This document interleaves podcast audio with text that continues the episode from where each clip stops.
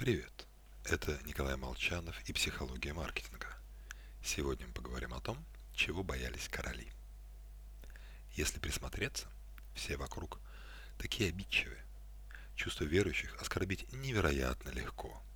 За обнаженку на фоне храма посадят. За карикатуру могут отрезать голову. От неприятного коммента блогер-интроверт на неделю заползет в свою раковинку. Насмешки не нравились никому и никогда – еще в Древнем Риме существовал закон об оскорблении римского народа, постепенно трансформировавшийся в закон об оскорблении императора. Мы негодуем из-за язвительного твита или замечания коллеги. А вот, к примеру, ты, Людовик XIV. В Париже тебе воздвигли грандиозный памятник в окружении четырех скованных фигур, символизирующих побежденные народы. А по Франции, твоей стране, гуляет карикатура, где вместо врагов народа изображена супруга короля солнца, мадам де Ментенон и три любовницы. Такой вот групповой БДСМ.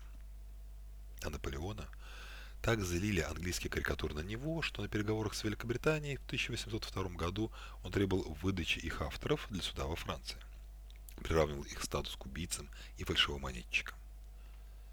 Причем прослеживается любопытная закономерность.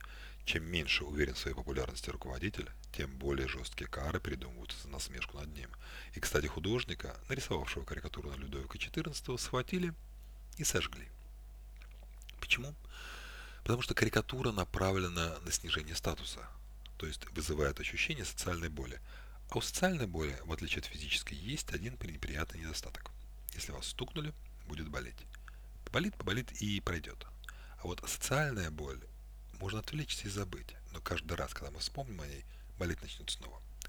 Поддержка статуса клиента, все эти уровни, платиновые карты, закрытое членство не стоит компании ничего. А для покупателя значит очень многое. Кстати, еще один интересный момент. Во Франции и после Людовика XIV охотились за авторами оскорбительных для власти произведений. Особую ярость вызывали именно авторы карикатур. В 1722 году в стране даже создали по указанию Филиппа Орлеанского специальный трибунал, посвященный исключительно оскорбительных для властей картинкам. Причина проста.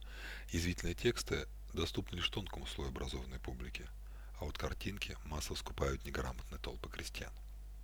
Рисунок, по сути, прообраз будущего телевидения и инстаграма. Потому что из всех видов искусств важнейшим для нас является зрение, а точнее даже та легкость, с которой мы расшифровываем визуальные символы. То, что проще, всегда притягательнее для нашего мозга. Правило работает везде.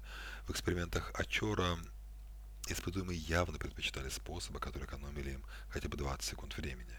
В соцсетях, а чем легче создавать контент, тем больше пользователей его создают. Поэтому тяжелее всего возможность создавать на платформах типа блогера, Yelp или даже Фейсбука, и там вовлеченность процент пользователей, создающих контент, не столь высок, как, к примеру, в Pinterest или в том же самом Твиттере, где это делать полегче. Нам нравится то, что попроще. Подумайте над этим.